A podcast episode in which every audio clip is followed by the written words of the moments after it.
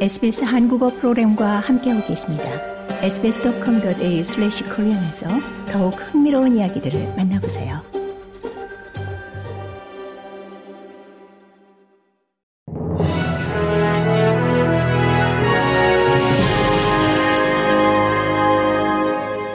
(2024년 1월 30일) 화요일 아침에 SBS 한국어 간추린 주요 뉴스입니다.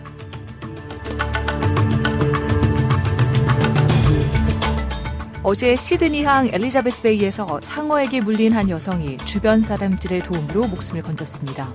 29일 오전 7시 45분 구급 요원들은 inner city 지역에서 한 20대 여성이 황소 상어로 의심되는 상어에게 오른쪽 다리를 물렸다는 신고를 받고 출동했습니다.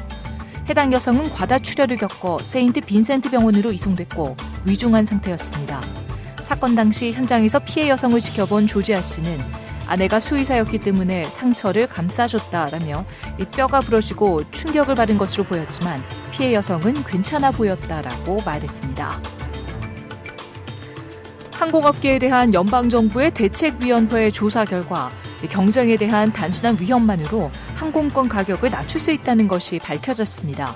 해당 위원회의 초기 조사 결과 세계의 경쟁 항공사가 존재하는 노선의 경우 경쟁이 없는 노선에 비해 소비자들이 절반의 가격으로 항공권을 구매할 수 있습니다.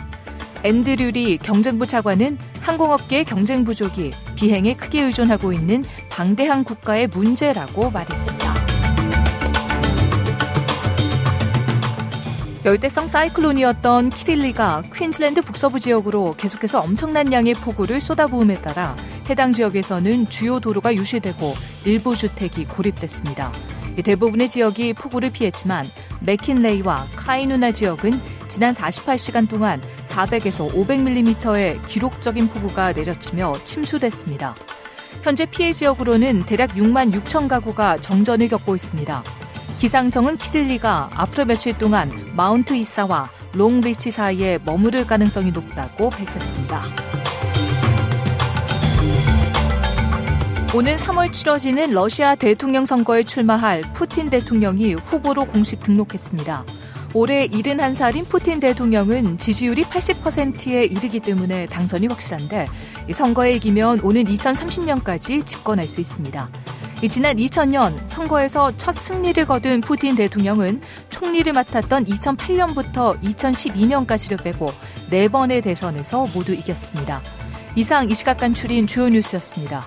뉴스의 나혜인이었습니다.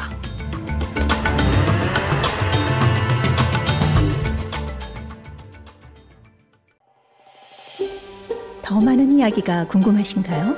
애플 포드캐스트, 구글 포드캐스트, 스포티파이 또는 여러분의 podcast를 통해 만나보세요.